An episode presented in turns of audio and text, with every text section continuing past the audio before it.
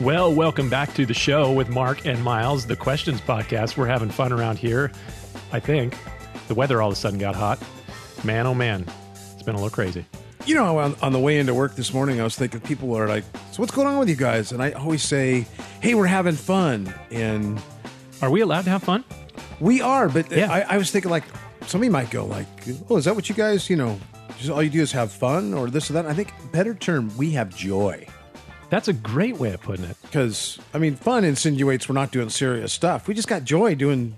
Well, you know, sometimes on our serious stuff. website, under the beliefs section, under the uh, like the values, our very first value says we want everything we do to be done with joy because we have an optimistic vision of the future. So we're just trying to be consistent with our values.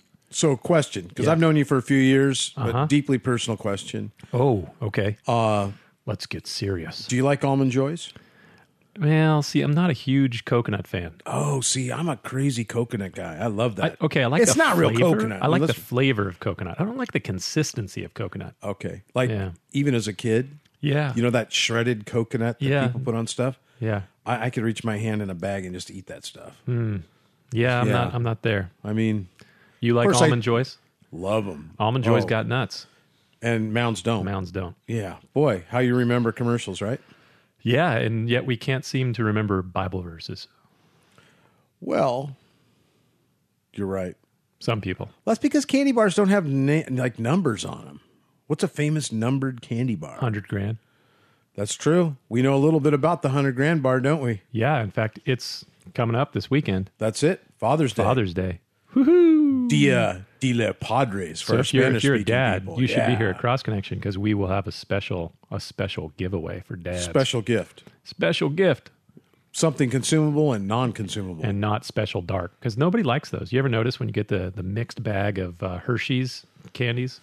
It's always Yeah. the the Mr. Good bar and the the crackle. They're the first to go. so, if I could sing Yeah, and I was a rapper, really, that would be my rapper name. crackle or Mr. Good bar. No way. Special dark. Uh. They're like, that guy's not that dark. I'm like, I'm special dark. Special, special, I special like dark. Special dark. I love it. All good, man. Man. So kind of a um had an elders meeting on Sunday. That was That's cool. always fun. Good group of guys. We, Yeah. we had some good time of prayer. We might be picking up some more elders. We'll see about that. Does that mean we need more supervision? Is that what we're Pretty doing? much, yeah. So I like our old elders too. They've been around a while. Yeah, They're good, guys. I like good them. guys. They keep us on track. They're they're uh, faithful listeners to the podcast. Most of them, Uh-huh. all of them. I think most of them, pretty much. Nice. So yeah. Does life your is wife good. listen to the podcast? Not really. Mine doesn't either. Lately, She listened once Yeah, because I told her I talked about her in a good way, and she she had to check it out. just to That's make all. sure Just to you make weren't sure. being facetious. I'm never, never. I love that word. I wouldn't be that way. Just dry and cynical. You know, um, we did have we have one listener that We she- have one. No, Only no, no. We we we have many. The Oh, okay. multitude. All right. Yeah. The multitude of listeners. But we have one listener out there that I'm not going to give a name uh, except Sandy. And she she basically will s- text in if she was going to text something in and it's help. Yeah. I'm listening to this against my will. Oh, really? Yeah. So her husband likes it. He's forcing her to listen. I wonder if is this more of a dude cast or a That's a good question. We can't really tell on our analytics whether or not it's primarily guys who listen or not. Although I will say that podcasts are on the rise in America, and mostly it's a, a male listenership. I'm, I read in the articles that Hmm. makes sense. predominantly guys. Yeah. Wow. Yeah. I like it. well, so uh, in our in our news moment this week, I, I didn't find any crazy weird articles, but we got a Well, couple it's- questions that deal with some, some Cra- it is crazy a some little news, bit. some yeah. questions that deal with the news. So, so that that's good. That's helpful. People are finding news stories for us. Oh, they're sending them in. Yeah. Well, Oh, here- yeah, wow. This is where these came from. I didn't come up with these. Oh, usually you investigate these top. You surprise me with them. Yeah, and throw them to you. Knowing that Now I'm- you've got a tiny bit of advance notice. Yeah. uh, Now I now I actually got to read the question. Yeah. So, uh, well, I'm going to go ahead and read it then. All Without right, here we Further go. ado, that's my French word for today. Adieu. Adieu. Adieu. Do you know what it means? I, I think it's like to wait. I was I was or gonna it's not stalling anymore. I was gonna I was expecting you to say I do I, I do. I do Yeah, I yeah. do We hear that a lot at weddings. I do. That's the most important thing to hear at a wedding. Isn't that crazy? Technically, you are not married until you both say I do, And, that's before all witnesses. it takes is a license and two consenting I do's. Right. I was just having a conversation with my mom about this the other day, and I said I, I would look forward to doing a wedding that was purely a technical, legal wedding. You would just stand up there with witnesses and the two, the bride and the groom, and you say, "Do you? I do. Do you? I do. You're married. Done. Boom. It is finished. Tell a story. There we go." What was that? What is your favorite, funnest wedding as an Most officiant? fun. or coolest? Wedding thing. What, what's what's the if, of all the weddings you've done? yeah. Like, what's one of your faves? Like specific wedding was, or just the favorite was there a, part of a wedding? was there a was there a wedding that you This- this officiated is gonna that be you terrible. just sticks They're- out? they're all- this is going to be horrible. They all kind of mash together. oh, really? But see, you've done some weddings for your kids. So I'm assuming that that's going to take the cake at the top of the list.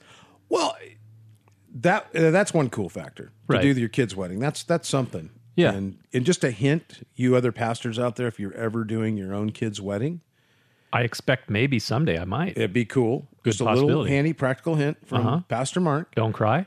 Well, you don't want to cry, Yeah. you know. Did you get teary eyed at a wedding for your kids? for a second? For a second. But I had a plan. Oh, really? So here's what I did. I took a San Diego gas and electric bill and a water bill and I stuck it in my pocket. And when I felt myself getting just a little bit choked up, I just rubbed on that a little bit. and SDG&E flash before your eyes. And you're Yes. like, no, I'm no And longer you- sad. I'm yeah, just mad. Yeah, I, no, no, no. It's just the fact that I knew that that bill would be going one direction and it would be going down Oh, after their exit. well, there you go. Put a Costco That's bill so in there, wise. maybe your car insurance, and you know, Man, you Yeah. are a smart You guy. Just, it just a little shot of reality. You have the good and the bad. There you go. And then somehow they're like, "Man, you really sucked it up. What happened?" yep. I was prepared. Yeah. So, all right, newsflash. Newsflash. Newsflash. All right, uh, I just looked up the scientific and scripture discussion on when life begins. All right, inquiring minds want to know. Yeah. There is the embryological view, the neuro Neuro. neuro, not neuro Neurogenical. like the emperor, but we're talking like neuro like neurology. Yeah. So the neurogenical, Neurogenesis, or yeah. neurological view, the Yeah. ecological view. Uh, I think babies are good for the planet. I'm down with that. Uh, the birth view and the zygote view. Then I went to what our Bible teaches that life begins after fertilization. I was researching it in light of the Hyde Amendment and the pros and cons. What is your view? So this is in the news in a big way. Abortion is really at the top of the news cycle lately. You know, they thought that thing was done, didn't they? Yeah. They thought that was never gonna. It was never gonna change. There's been a big shift in American culture on this one, which I think is a good shift. Amazing, awesome. I'm really encouraged by it. So there's different views here. The zygote view, that's at fertilization. The embryological view is when the zygote turns to an embryo, and now you have a human embryo. The neurogenical view is neurogenesis when the brain activity begins. And the ecological view is when the when the, the baby, I'm gonna call it a baby. I know people like to say fetus, when the baby can survive viability outside of the womb. And the birth view is at ver- birth. So there's different views. That's been this constant discussion about when does life begin. So the Christian view, the biblical view, is life begins at conception, which would be the zygote view. So, but uh, but this is the constant thing. People go back and forth. Do you remember back in the 2008 presidential election, uh, Rick Warren, Pastor Rick, he Yes. had both John McCain, who was running for president in 2008, and uh, Barack Obama. Both of them came and did a, a thing at his church, and he asked them both that question. John McCain gave the right answer. He said, Life begins at conception. Uh, but uh, then presidential candidate, and then following president, Barack Obama, he said that it was above his pay grade. to Oh, answer that's that question. right. Well, that was kind of a I thought that was kind of a cop out. kinda. Yeah. Yeah, Yeah, it's not above your pay that's- grade. and You- I don't want you to can get make a decision on this. Political and Yeah, but I you mean, know, I agree. I'm not going to get the- political, but I think this is a moral discussion. absolutely, absolutely. I don't really think it really requires much discussion when you're a Christian, as far as uh, God's view is God's view, and I'm going to stay with that. And then it's interesting that people on the other side of this sometimes, if you start to ask them about creation and things, they'll immediately go to more of a um, you know, the Darwin camp, so to speak. Yeah. They'll go with the whole evolution thing, and uh, and you'll ask them like, well, what do you do with this? Ba- if you just leave this thing alone, what, what's going on? This whatever you want to call it, yeah. In the womb. yeah. And I, I'm calling it a baby. It's going to grow into a human being. It's going to be a person. Yeah. So why don't you just leave it alone and see what happens? big okay. guy? Here's the interesting thing. Yeah. So, science, Yeah. scientific research, biology. Science. I mean, y- you can't get over the fact that this is human life at conception. Mm-hmm. So the pro-abortion camp, they like to say pro-choice. I like to say pro-abortion. Pro-abortion abortion group is is opting to no longer talk about when life begins. They don't even care anymore. They're they're tired of having that discussion because they know that science does not support their view. So this is really interesting. This is actually in the news. This came out just two days ago on June 10th. Got an audio file to play for you, and I want to get your reaction. This is from a feminist, British feminist named Sophie Lewis. What she has to say on this topic is um, interesting. abortion is, in my opinion, um, and I recognise how controversial this is, um, a form of killing. It is a, a form of um, killing that uh, we need to be able to defend. Um, I am not interested in where a human life starts to um, exist. Um, I see the forms of making and unmaking each other as sort of continuous processes. What do you So- think about that? well, I mean, she just. I guess she's being honest about her view. Yeah. I mean, she's got a view. It's but, killing, you know. and I'm okay with it.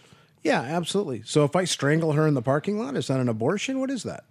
That's a good question. When does life begin? When does life end? Yeah, God, it, that truly is above our pay grade. We don't get to make that decision. It's Yeah. not for us to make. And so uh, l- keep your hands off of it. She goes on to talk in that interview about um, she basically says the same thing about euthanasia, end of life, that we need to let people die whenever they want to, which is, um, yeah, I think that this is a, a degradation of the respect for the dignity of human life is not a good thing. Well, and the other thing it's you know about, and she's being narrow-minded. I'm going to just say that. Uh, the bad thing about narrow-minded, uh, off the Bible thinking, so to speak, off the map thinking is um, what she's good with today. Somebody else takes a step farther. So Yeah, I um, mean, if you just back up, not too very long ago, at the beginning of the or the early part of the 20th century, there was a certain country that thought that certain groups of people were not really human life, and we could kind of just take their lives. well, and um, so are autistic children not viable?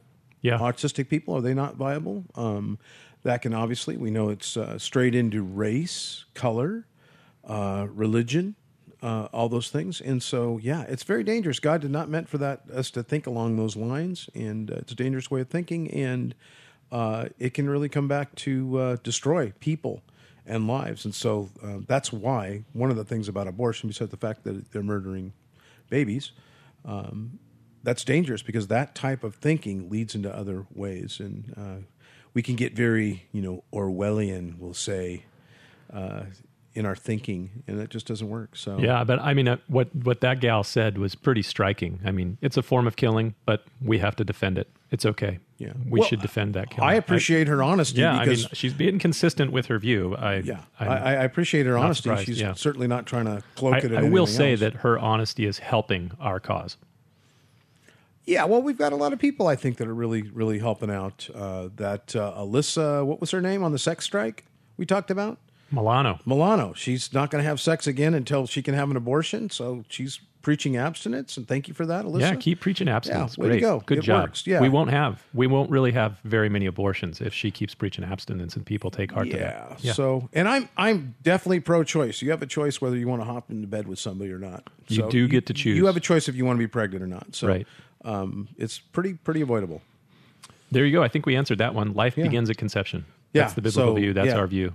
No negotiation over here from this chair. Hmm.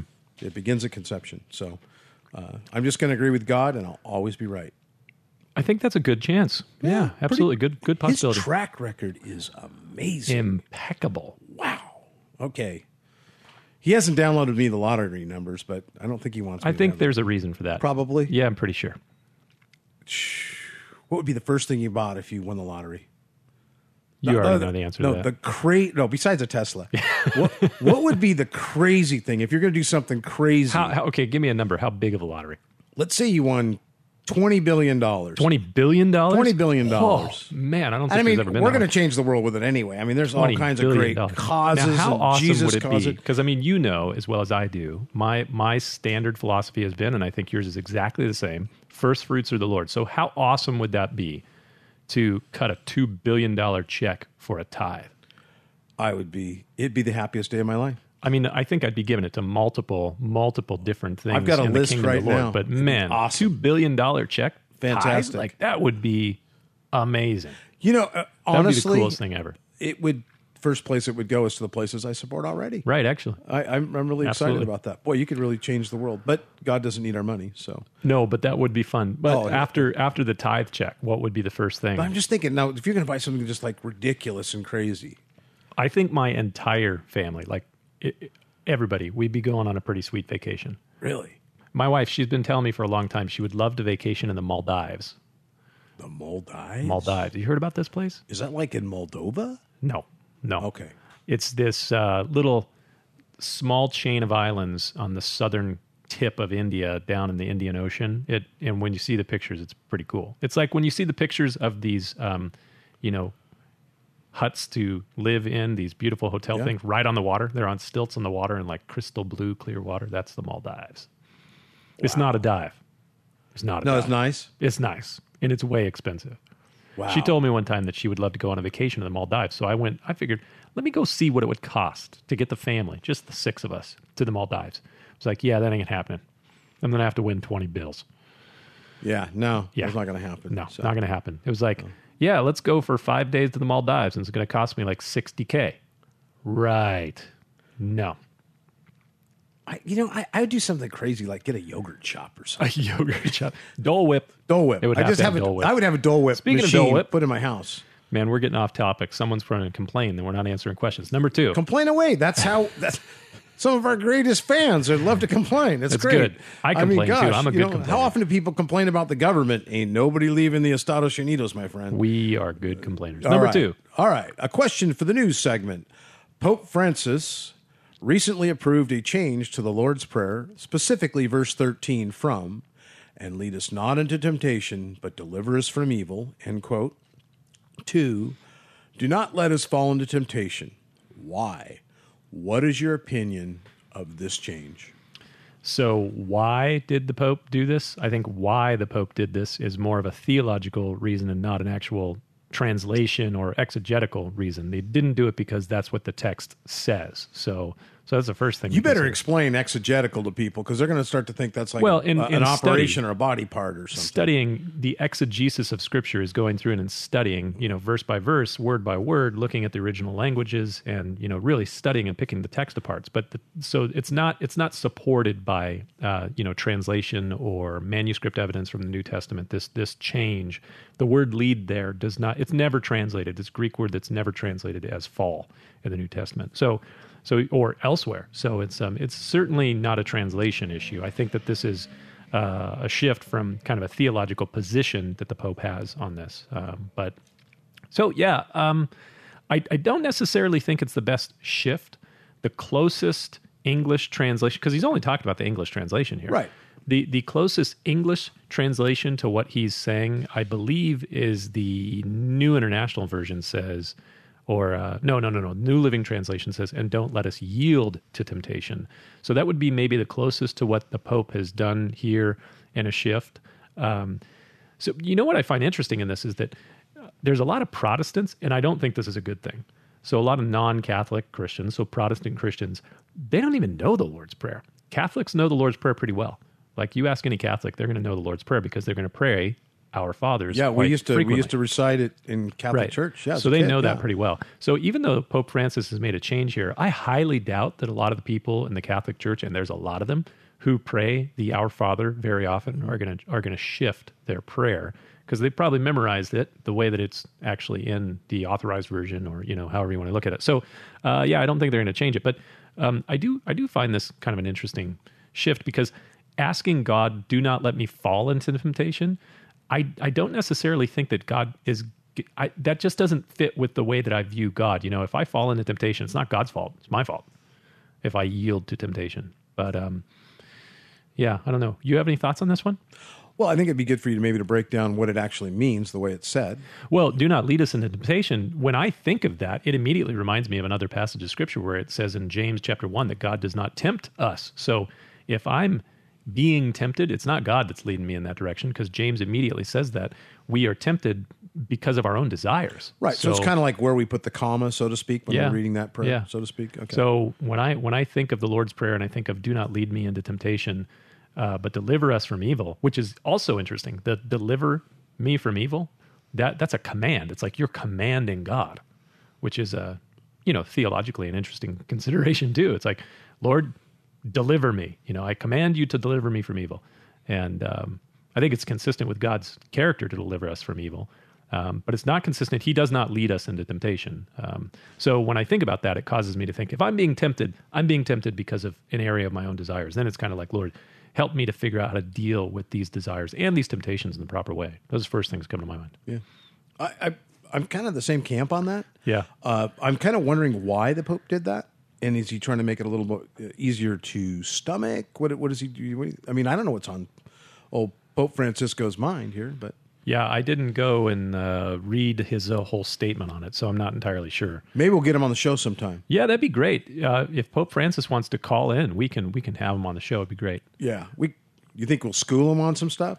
Uh, he's a pretty smart dude. Oh, I'm not they're I'm not going to challenge his smarts. super that's for sure. intelligent. Some Speaks of those quite a few folks speak languages. like yeah, five, Oh, six yeah, these guys, languages and uh, all that. So We we have a few theological disagreements though. we we you would have a few. think? Yeah. Yeah. Did you grow up with any? I don't want to say rote prayers, but prayers that you had to memorize. Well, I mean, I grew up in for a little while in the Episcopal Church, which is kind of like Catholic, but the priests can marry. Exactly. And, uh, so, Church of England, Anglican Church, Episcopal Church. Uh, but yeah, I mean, we did we did the um, the Lord's Prayer every week, but we sang it at the end of the service. Oh, okay. Yeah, it was kind of cool. So my dad was. We'd uh, all hold hands. Ooh, Yeah, you don't like that part. the hand holding I, thing. I just remember No. this like just came as a flashback. We would stand in the church and we'd sing the Lord's Prayer, and when it says, "For yours is the kingdom and the power and the glory forever and ever, Amen," then we'd all lift our hands up together, holding our hands up together. I Well, was you like a better little get the kid. memo on that one, or you get your arm thrown out of socket. I was a right? little kid. Wow, I was an altar boy in the Episcopal Church. really? Yeah. Did you light candles? What do all? acolyte. What are I all? did. I I carried. Um, you know, you'd walk in the procession at the beginning. The service is very you know formulaic. Oh, so at yeah. the beginning of the service, the priest and all the acolytes and all the other people that were involved would walk in down the the center aisle, and you know you'd carry. Uh, uh, the cross, and you go place the cross. And before the service started, I go and light the candles. and You ever then- have the candle go out? no, no, no. Those good. candles were cool, man. They weren't real candles. They had they had oil. They looked like candles, but they're filled with oil, and it was great. But anyway, so um, yeah, getting a little off topic here, but I would help with communion. So when the when every service you'd have communion at the end of the service, and uh, so I'd help the priest get all the stuff done for communion. It was it was pretty interesting. I kind of had a more eclectic beginning Yeah. in church. So um, my dad was a Lutheran, Oh, okay. so we would go to I think it was St. Mark's up in Encinitas, and it was kind of cool because he had Sunday school. That's more formalized as well. yeah, and it, but we never got, went into big service. So we just because I was a little kid, so you know we learned Jesus was a good guy, the devil's a bad guy, It's good things to and learn. then you know and I teach my kids those things. colored some stuff and put some yarn on stuff, and it was good. We went and had a Did you donut. get out the flannel graph? Uh, well, we kind of just like cut our own stuff up, and yeah, it was pretty budget. Did you ever sing "I'm in the Lord's Army"?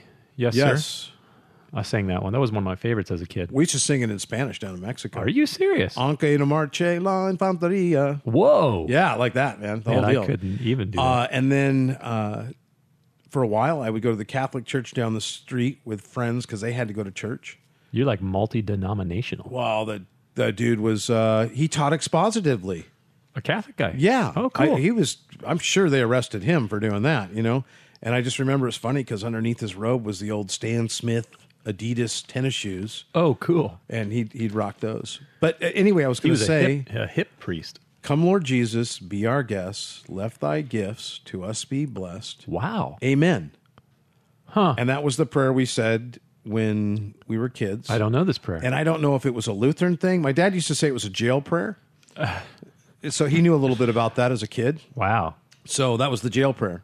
But anyway, yeah, that's what we grew up with. So still know that one. There you go. I had to do my first Holy Communion, that whole thing. That was fun too. Yeah, I never. I was a horrible Catholic. I flunked out. I was just too much calisthenics. Let me, let me just tell you something. At the uh, the Episcopal Church, there's no grape juice for communion. it's a real deal, huh? It's a real deal. Wow. Like by the third service, the guy's doing the Captain Jack Sparrow out there, huh? Maybe I don't know. It's- Yeah, yeah. Going to commandeer them wafers over there. Yeah. Well, that's the news stories for the week. oh gosh, we got questions we should probably answer, huh? Yeah, sure. Let's do that. Sure. Well, it says question number one: If Jesus knew what was ahead of him and why he was being crucified, why did he ask God why he had forsaken him? This is on the cross. One of the sayings Yeah. of Christ on the cross. Why have you forsaken Yeah. me? My God, my God, why have you forsaken me? This is taken right from the Psalms. I think actually Jesus is is using this uh, that whole instance there in the Psalm. He's referencing uh, Psalm 22, which begins, "My God, my God, why have you forsaken me?" So um, I, I think there's a couple different ways to consider this and look at this when Jesus says this from the cross. One, I, I think the primary way to consider this is that he is speaking forth that reference to the Psalms, which any Jewish person who's hearing this would immediately know what he's saying, and they Exactly. would go back and see Psalm 22.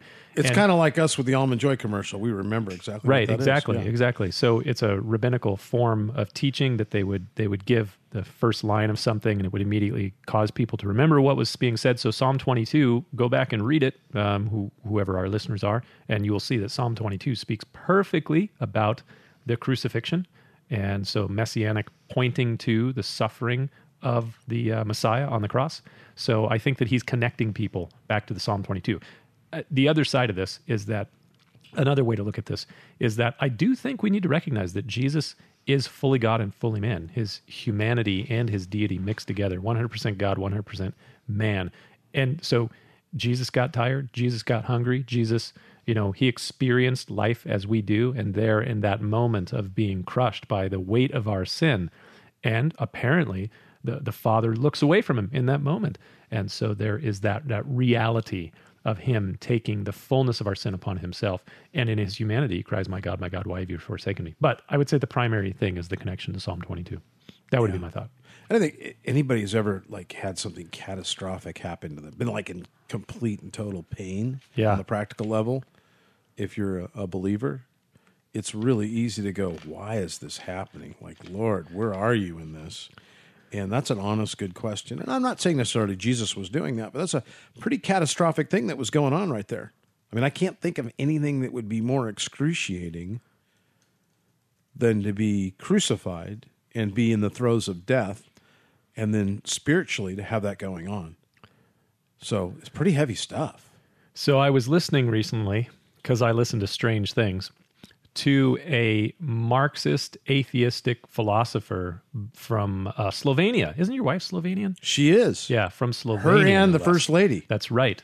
Uh, Slavo Zizek is his name. Great name. Man. Uh, is he vegetarian? What else is he? Uh, no, he's an old Mm-hmm. Carnivore. philosopher, Marxist. I like to atheist. say call him philosophizers. he's an interesting character. Very, Okay. very, very interesting Okay. character. Philosophizer. He actually was talking about this event of Christ on the cross when Christ said, "My God, my God, why have you forsaken me?" And he was saying that at that moment, Jesus became an atheist. And I went, "Yeah, I'm Wow. not entirely sure that's the best uh, way to interpret that passage, but okay." I no longer believe in myself. That's a My hard God, one. my God, why have you forsaken me? Yeah. yeah. Slajo, Slavo Zizek. Wow. Interesting. Yeah, he's not getting good. He's not getting vitamins. I'm Yeah. not buying that one. That was really. Now, here's something that's kind of crazy. If you really think about it, well, there's truth in it. It's a crazy truth, but why is it people who, you know, get in the whole atheist thing, they always want to go back and talk about Jesus and God and the Bible? Can't they just ignore it? If God's not there, why defend it? For not believing in God, they sure talk about God a lot. They do an amazing job. For not believing in God, they sure are angry with God a lot. wow. You never noticed that one. Hey, if- have you ever been angry at something that wasn't there? That just seems a little Seems a weird. little psychotic.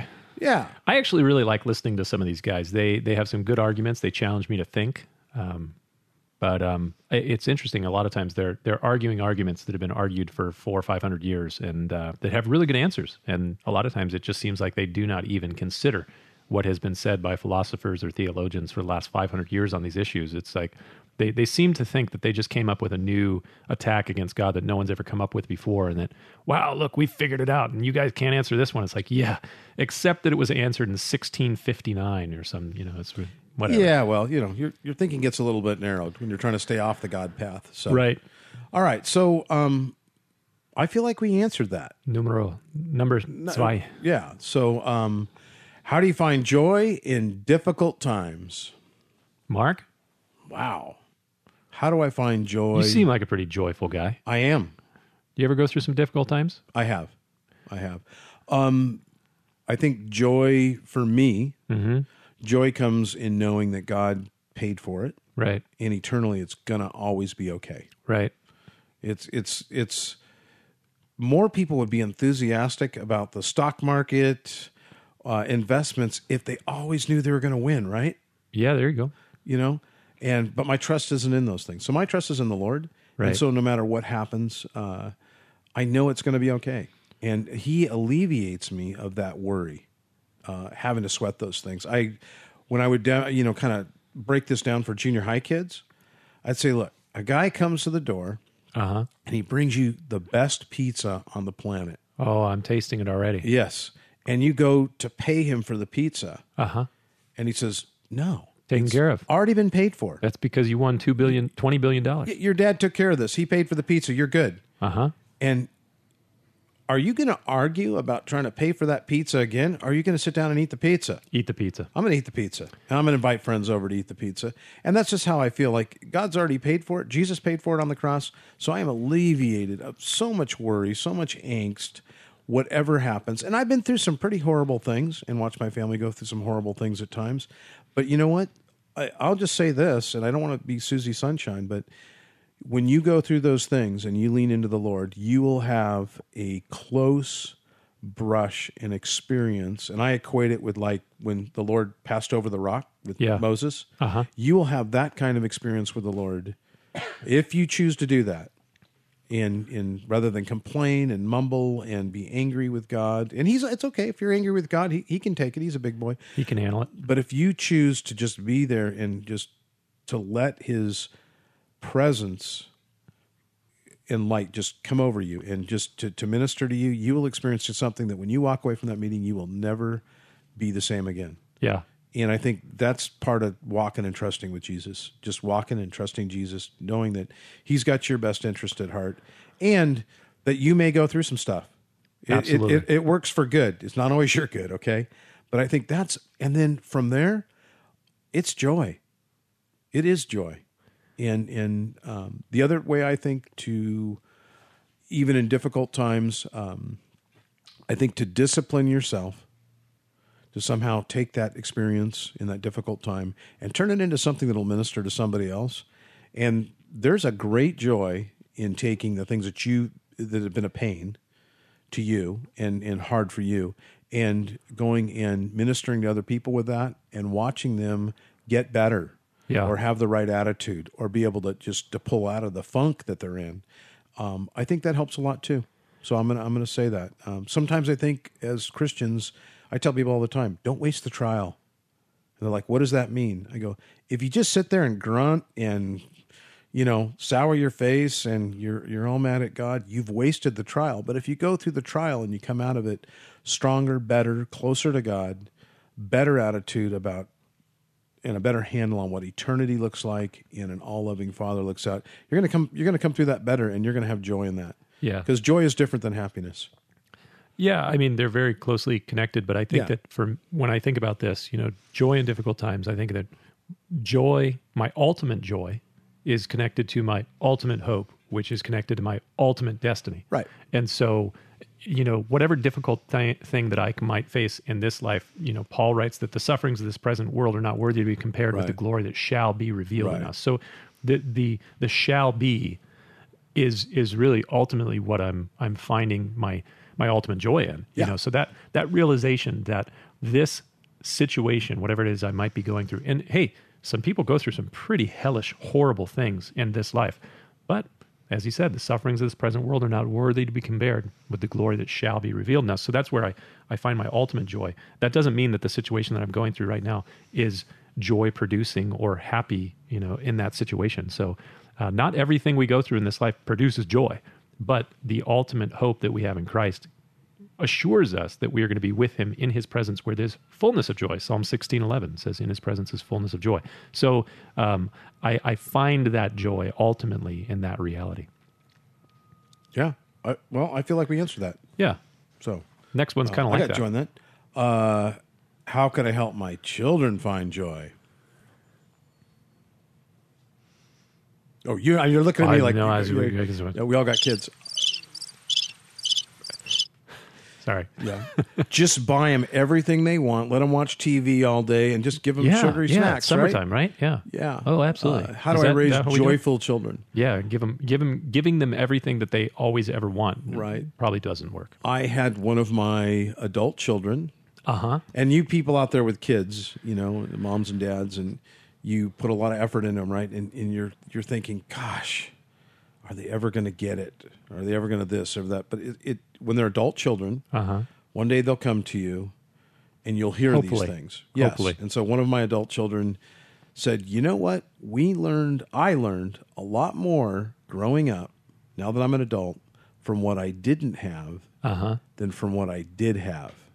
And I go, What does that mean? He goes, You know, there's some people at work are spoiled brats and they don't consider other people. They're no they're just no fun to be around, no joy. And uh, joy doesn't come from stuff. no it does not No. And so what they've learned is, you know, joy comes from helping other people, it's healthy relationships, but ultimately it's if you're going to pass anything on to your kids that's going to give them joy, it's got to be a solid relationship with the Lord.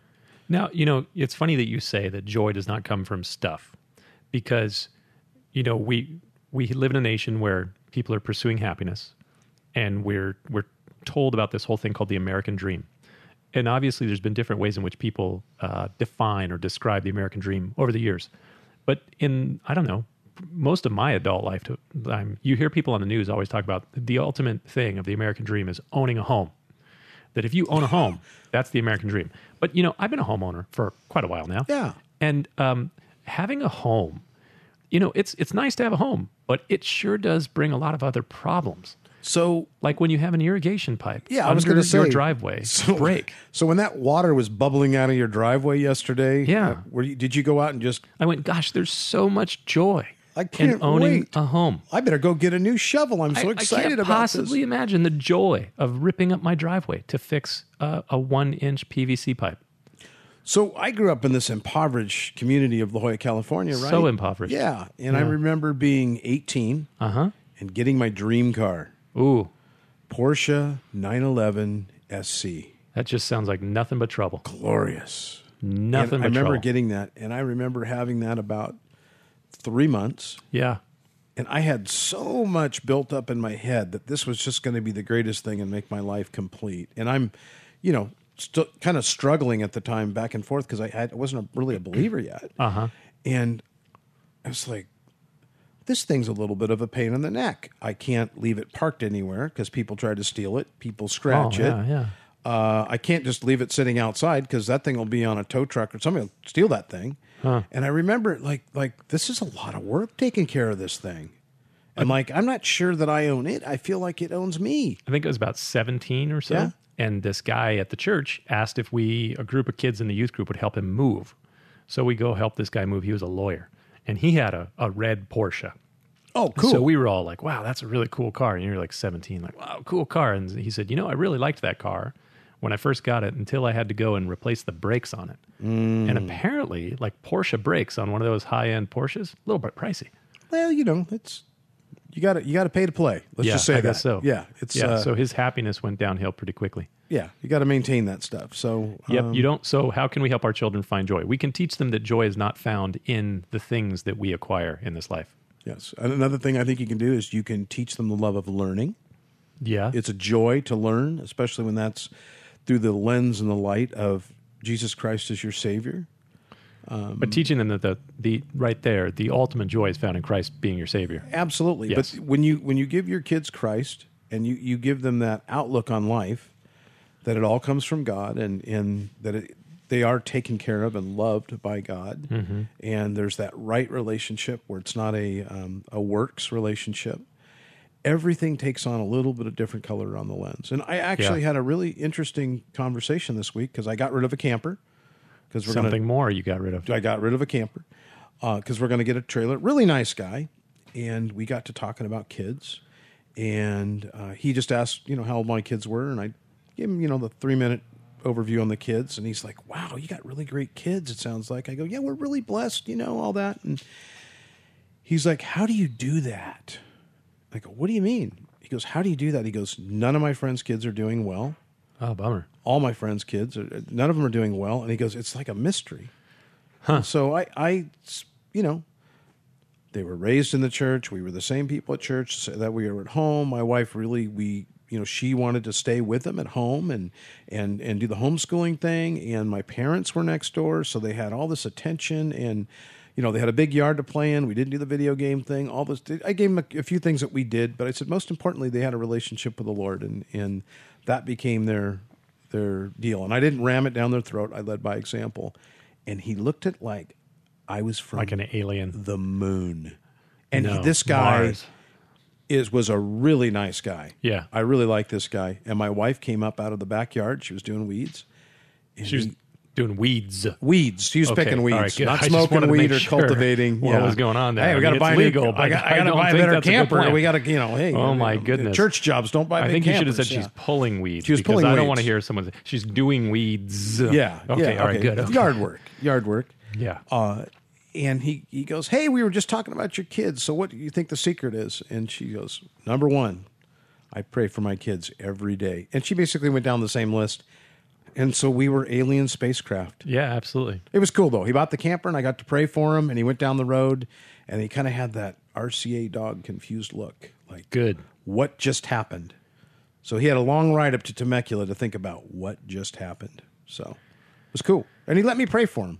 Good. So, anyway, I hope that answers number three. I think maybe it kind of does. Sh- show them Christ and then make sure that you're not just teaching them with your words, but they're watching your example. So they're going to see how you live more than what you say. right? And I've ministered to a lot of kids over the years from Christian parents, Yeah. and your inconsistency as a Christian, they do what you do, they do not do what you say. And so, if you're driving home from church gossiping about people, not a good idea. Uh, inconsistent. If you're doing things that are dishonest and you're preaching Christ to them during the week, not a good idea. That they will see hypocrisy in that. Kids are like hypocrisy. They have like a hypocrisy sensor that's built in. They know when you are not being consistent. So uh, I'll throw that out. So that's how you give them joy. All right Um, how can I have joy if my kids or someone I love walked away from God? That's a heavy one. Yeah. That's a that's a challenging question. I think that one of the things you have to continue, like your wife said, that she'd pray for her kids every single day. So Right. I mean, obviously we get a lot of prayer requests here that are parents praying for their kids who are adults now who are not walking with the Lord. so I think begin by really praying for your kids that they would return to the Lord and um, you know, com- continue to reach out to them to bring them back to the Lord, to seek to bring them to the Lord and uh, wait upon the Lord. And I really like the example of the uh, prodigal son. I was thinking of the same. Yeah, and and it's twofold. That that teaching is one. There was a very pharisaical son that was not um, wasn't having the joy and wanting his brother to return to the father's house. Ah, you're talking about the older, the older brother. The older son, Yeah. and then there was the son that strayed and went away. Yeah. And I love the fact that the father had an expectation that his son would one day return. Waited after- for him daily. Yeah, Didn't learn. run after him though. He learned his lesson, yeah. uh, but yes, he the son had to return and do that on his own free will. Had to discover God, so to speak, in the pleasure of his father's And that, house. that's an area of trust as a parent that you're going to leave them in the hands of the Lord to bring them. Right. And so I think the joy factor comes in is one, if there is something you have done to contribute Hmm. Mm-hmm. to, we'll call it spiritual delinquency of your child, I think you need to examine that. I think you need to repent of that. And I think it's really good and sobering to do that to your child. Yeah.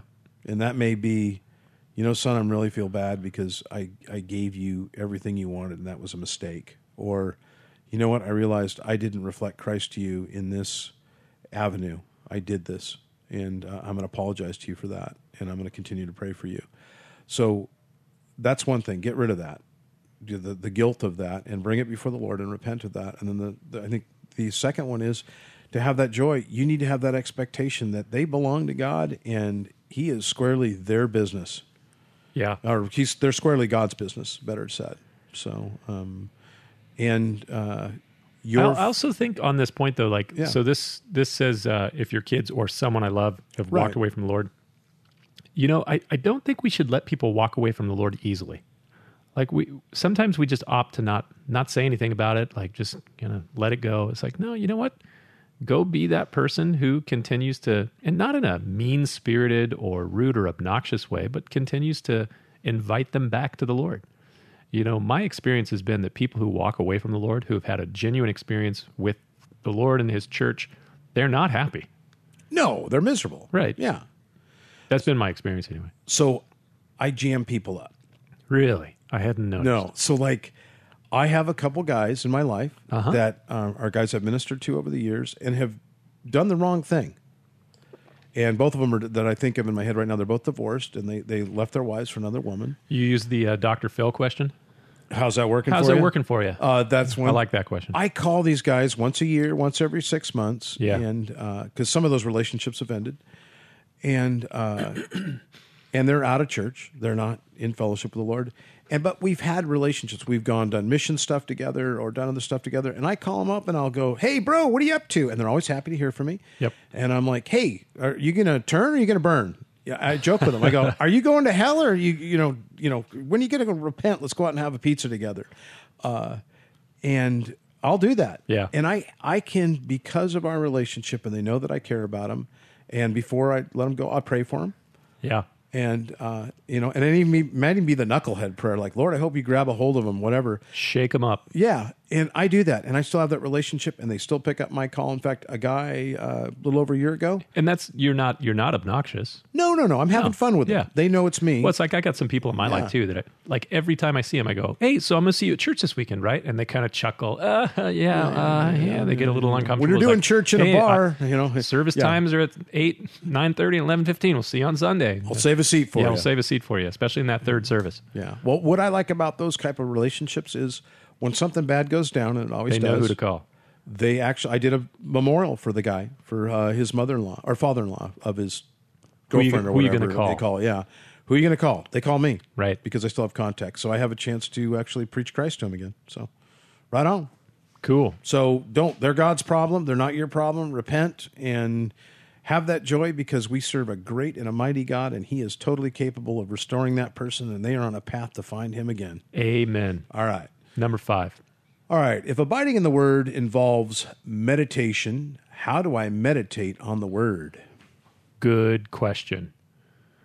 Yes, I um there's been a lot of talk in our culture today about mindfulness and meditation and there seems to be an, uh, a big uptake of meditation and there's like meditation apps on your phone and like guided meditation podcasts and all this sort of stuff and um I think that biblical meditation is not entirely difficult for someone to comprehend what it is. And I always use the example if you know how to worry, you know how to meditate. Because worry is just meditating upon whatever problem you have. And after a period of time of meditating on that problem, worrying about it, you know that problem from every single angle, all the way around. You know that problem really well. So the question is how well have you meditated on the word and thought about it from every possible angle? This is why I always encourage people to memorize a passage of scripture and then just sit down and, you know, from memory, go through the entire thing. Blessed is the man who walks not in the counsel of the ungodly, and just sit and dwell on that. Think about that. What does it mean? You know, blessed is the man who walks not in the counsel of the ungodly. What's that mean to not walk in the counsel of the ungodly? And spend a good 10, 15, 20 minutes, if you got the time, spend a half hour thinking about just that. So, you know, consider it from every possible angle and, and pray. Lord, open my eyes to behold the wonders in your word. That's what the psalmist says. And Lord, reveal to me truth as I think on this. And God, He's faithful to do it. So that's that's what comes to my mind when I think about meditating upon the Word. Any Think on thoughts? think on these things, man. think on these things. That's Yeah. right. You ever hear the word ruminate? Ruminate. It's a good word.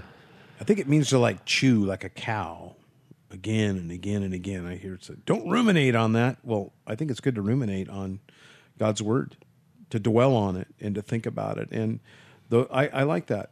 Uh, if you know how to worry, you know how to meditate. Yeah. Yeah, I found that to be. I don't remember where I heard that. I didn't come up with that on my own. I heard it from someone years ago and I thought, man, that is so true because I'm sure you've worried about some things in, in life. And when I've worried about something, it's like, man, you start to know that problem in every possible way. And then, of course, someone comes and says, oh, you should stop worrying about that because, and they give you some answer. You go, no, I've thought about that too. Yeah, I got that one. I already got that one. That's one of my answers on answer number 72. It didn't help me at all. Thanks. I, I got to admit something. I- You don't worry? No, no, I'm not saying I don't worry. Oh, okay. I don't worry a lot. Well, that's good. I'm, I'm kind of a lousy worrier. yeah. I just, Okay, but that's not that's not all that atypical for guys. Guys have a better way of kind of compartmentalizing, so they can kind of put that thought in a box and go think about something else. It's like when your wife says, "What are you thinking about?" You can a guy can literally say nothing, absolutely nothing. and they think, "Come on, you're lying to me." He's like, "Nope, I, I the the mind just went into sub- suspend mode, and I wasn't thinking about a single thing." Yeah. It's like, what?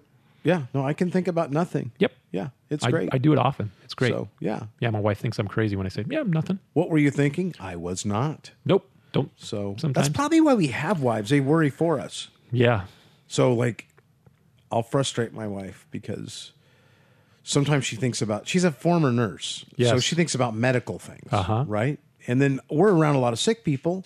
And so we see a lot of tragedy, right? all all nursing school does for uh, a woman is expose her to every possible thing that could kill her. Right. And then with our jobs, we're around a lot of sick people and we have empathy for them. Yeah. But we see all this, you know, and we read the prayer request and there, you know, there's 30 cancer prayers or whatever, you just all these things. And she'll go, I'll go, oh, ow, that hurts. And she goes, what is it?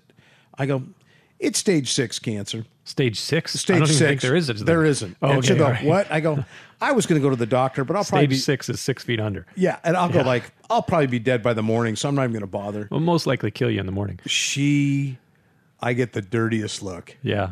But I think in a way it's like, See, my poor wife. She's Yeah. in the ICU, and people come into the ICU, and 72 hours ago they were fine. Life was great.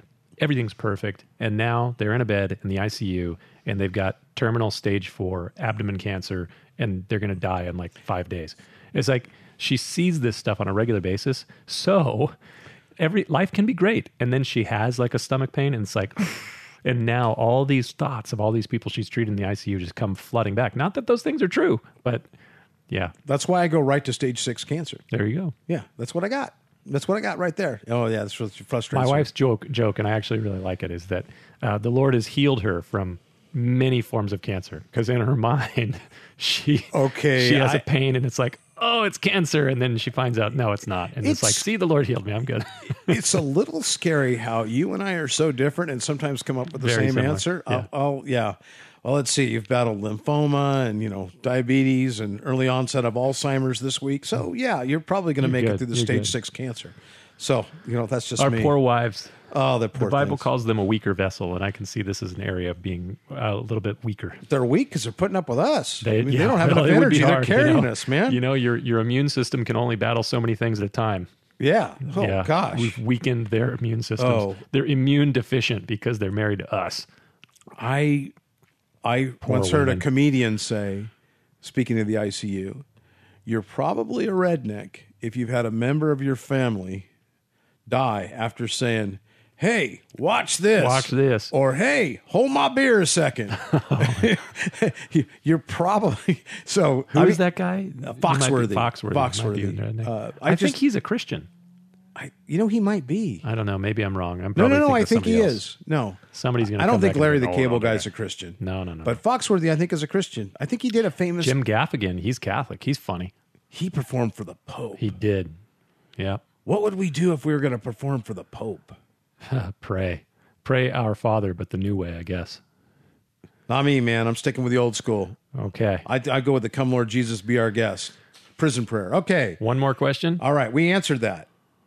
Yeah, we totally answered that. So I'm good chew with on it, meditate on it, think about Meditate, it. Let think. it be Just every do it. part of your day that day. Let it let it go Meditate through. day and night. Yes. Do not turn from the right hand or to the left, that you may prosper in all that you do. So my wife gets these cool books, and Uh-huh. there's one of them by Stormy Omardian. Maybe I'm saying her name. Wow, that's wrong. a crazy name. yeah. It sounds like Omartian. That's what I always say. She gets after me, but Her- it's Her first name is Stormy? Stormy. Yeah, Yeah, that's not a good name anymore.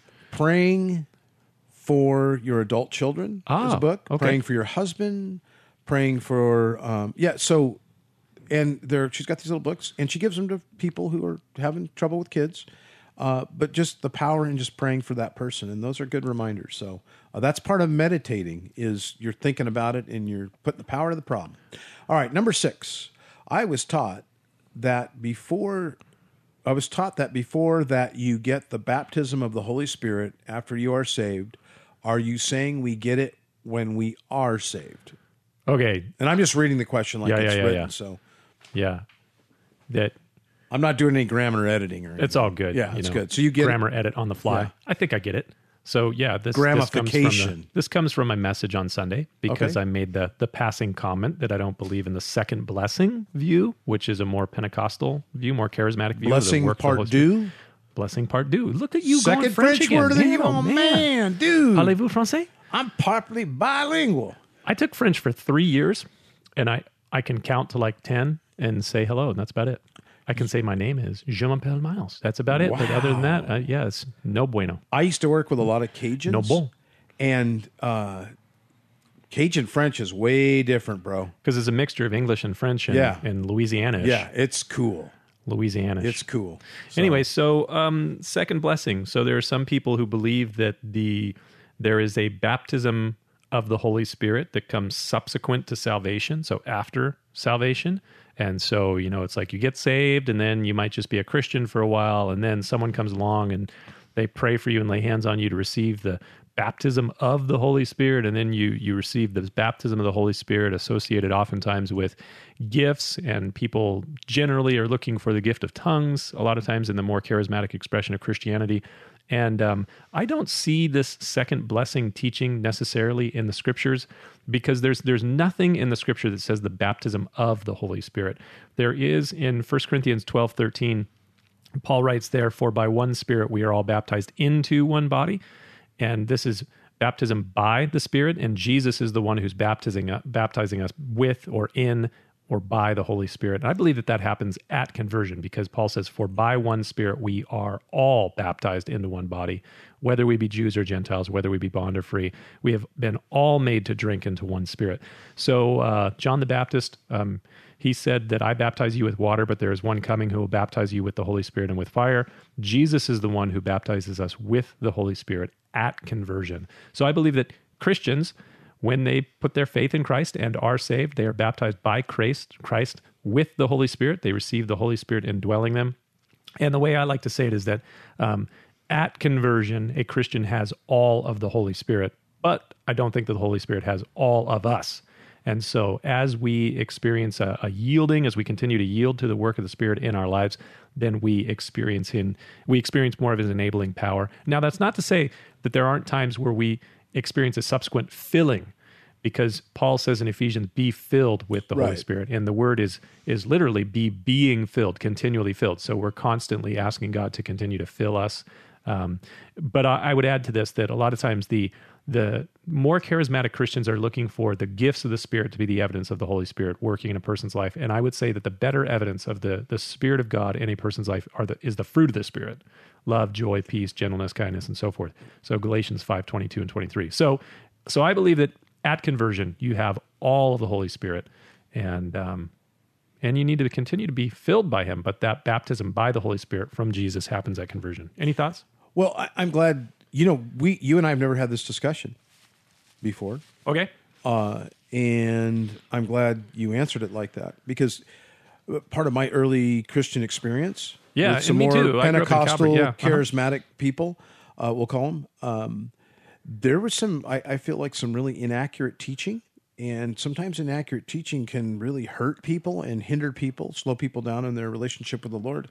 And um, one of the really, it's really discouraging when somebody thinks I'm not getting the gifts of the spirit that I'm praying for, somehow they feel like either they're not saved or they're a second class citizen or there's something wrong with them and it can really stunt Right. a person's growth. And typically with some teachers they really focused on the gift of tongues. Right. That's generally the one. And if or I healing. was going to say that there's misconceptions and misuse, yeah.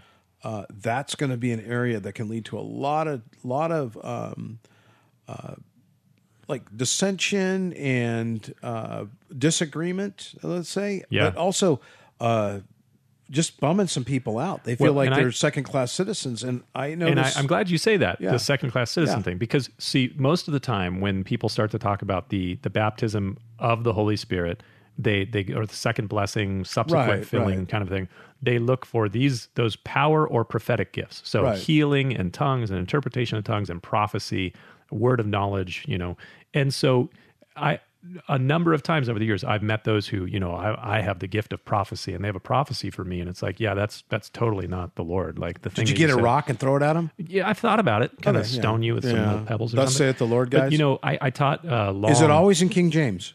The prophecy. Most of the time, thus Just saith checking. the Lord, thou shalt. Yes. Um, so I, I taught out of 1 Corinthians uh, 12, 13, and 14 um, back in 2011, because I, I brought these notes up here real quick. Um, and why is this important? I had this in my notes. And I, I wrote here, and I think that this goes along with what you said about the, the class system of Christians, if you will. The second blessing teaching is not a biblical doctrine. It creates a caste system within Christianity wherein you have the spiritual and the not so spiritual, the empowered and the lacking, the gifted and the inept. And and unfortunately, I've met a number of Christians who just they're they're kind of living a um, I, I guess I wouldn't say a defeated life, but they're they're feeling pretty depressed, if you will, because they see I all was the going to say spiritual that the people. word I like is derailed a little bit. They're Yeah. really focusing on the fact they can't do this particular thing. Right. And then they, they, well, I guess I'm just not filled with the spirit like that guy over there. I don't have the anointing like that guy over there. It's like, Right. no, no, no, no, no. You know, what we were looking at this last weekend is John says, you have an anointing from the Holy One. So God has anointed you with his Holy Spirit at conversion. You're the temple of the Holy Spirit, 1 Corinthians 3, 1 Corinthians 6. And yes, he has gifted you. You may not know what those gifts are, although you might have some sort of clue because of the things that God already has you doing within the kingdom.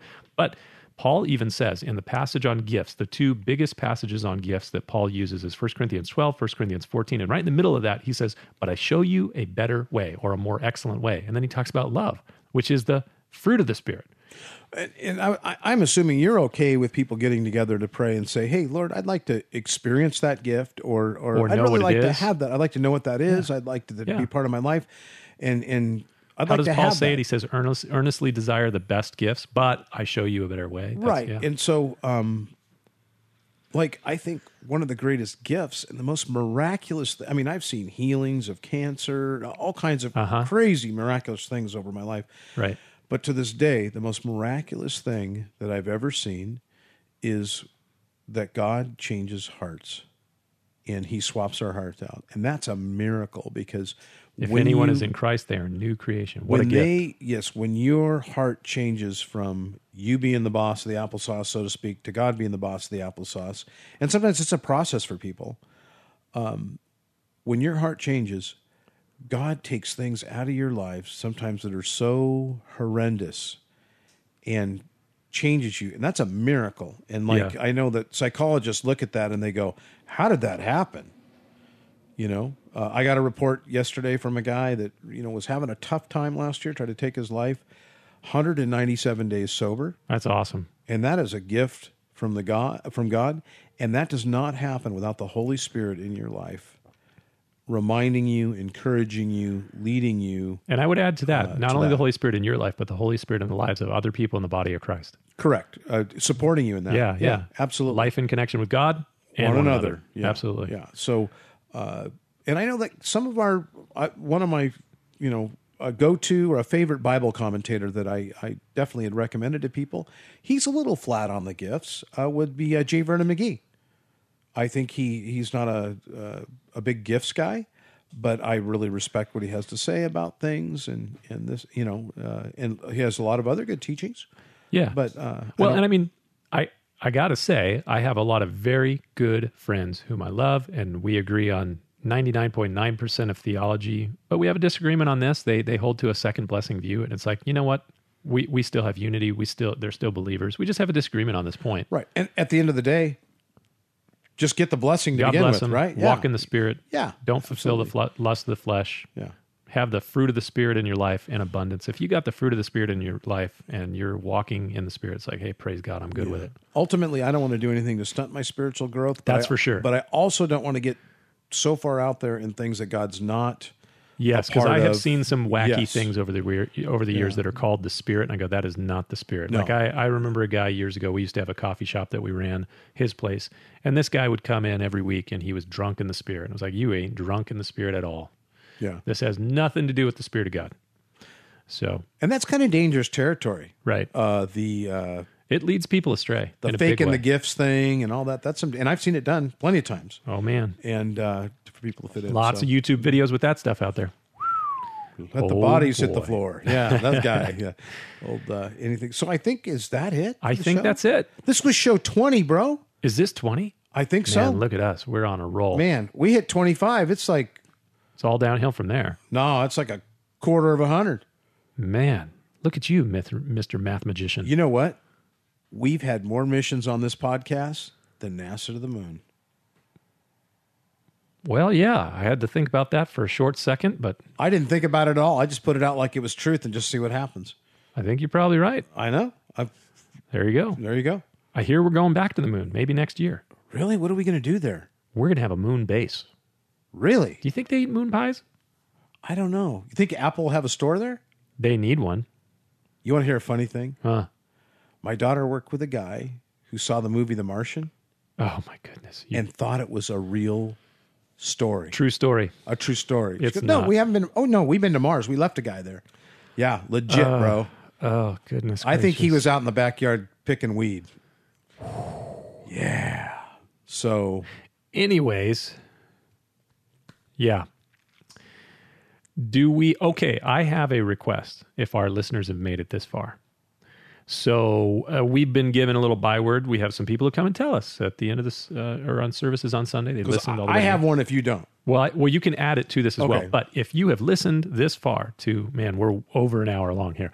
Um, go wh- who, whoever you subscribe to our podcast through, if it's through Apple or through Android or whoever it is, go and review the podcast. Give us five stars and give us a review, a happy, a good review. If you if you can't do five stars, don't do anything. yeah. I if you don't wanna- have enough if you strength don't have five to stars do in all it, five stars, don't even yeah, get off yeah, the couch. Don't don't do it, please. We'll come minister to Four you. We'll stars pray will for just you. hurt my social self esteem. So don't Yeah. don't don't do that. But if you got five stars for us, do five stars and leave a comment, like a review, uh, how great it is. Because I'm I'm doing this for a reason. It it'll increase the ability for people to find our podcast. It's kind of funny when you you know you enter the search thing. Yeah, We're like coming up in the we top show up on there. three. Yeah, it's crazy. Yep. So Well, Mark, we're we're nearly famous. all right, well, Nearly I think internet if you're famous. squarely spiritually in the right place, Yes. you're not off in the weeds. Uh huh. So I would say for my people, they come up to me this week and go, Pastor Miles or Pastor Mark, I'm not off in the weeds. Not off in the weeds. I'm not off in the weeds. and it's Father's Day, so make sure you're here Yeah, and call your dad. yeah. Tell your dad. All right. Peace out. Adios. Wow.